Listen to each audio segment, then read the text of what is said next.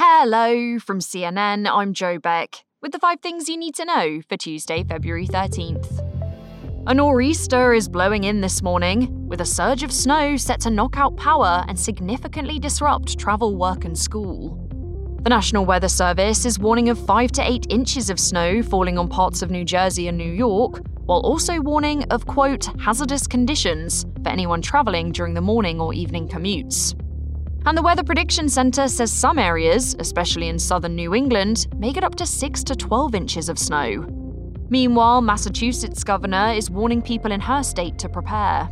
We expect high wind gusts with the potential to bring down tree limbs uh, and power lines that may cause some damage in places, uh, minor to moderate coastal flooding.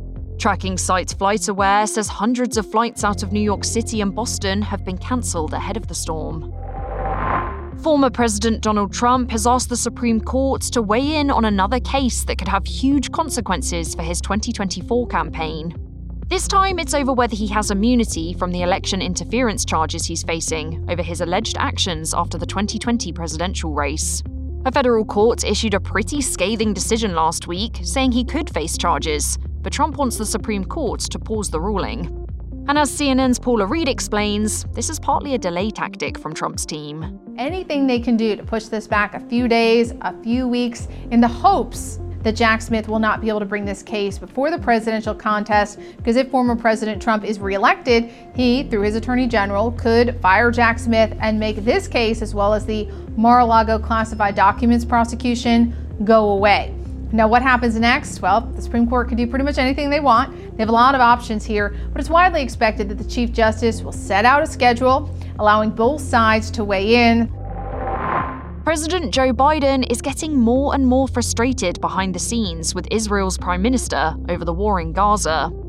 That's what people familiar with the matter tell CNN, saying the president is telling advisors and others that Benjamin Netanyahu is ignoring his advice and obstructing efforts to help with the humanitarian crisis there.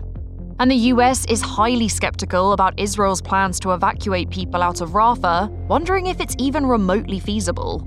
Here's what Biden said after meeting with Jordan's king yesterday. Many people there have been displaced, displaced multiple times, fleeing the violence to the north, and now they're packed into Rafah, exposed and vulnerable. They need to be protected. More than 1.3 million people are seeking refuge in Rafah, that's more than half of Gaza's population, and the majority are crammed into a sprawling tent city. It's polling day for some New Yorkers as candidates compete to fill the House seat that was left open after George Santos got kicked out of Congress. And it's expected to be a pretty close race in the state's 3rd congressional district.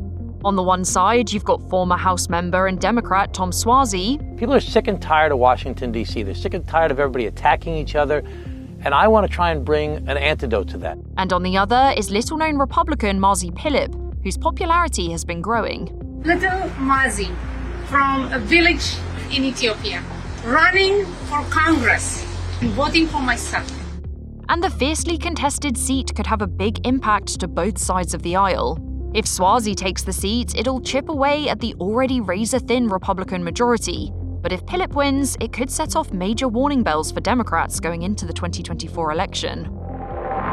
Coming up, we'll tell you how the Super Bowl almost made it to the moon, landing. Sunday's Super Bowl got the biggest TV audience since the Apollo 11 moon landing. CBS says data from Nielsen Fast National and Adobe Analytics shows more than 123 million people tuned into the game across all platforms, up 7% from last year. And the network says that when you count those who watched part of the game, the number of viewers jumps to more than 200 million. That's all for now. I'll be back with our next episode, which drops at 9am Eastern.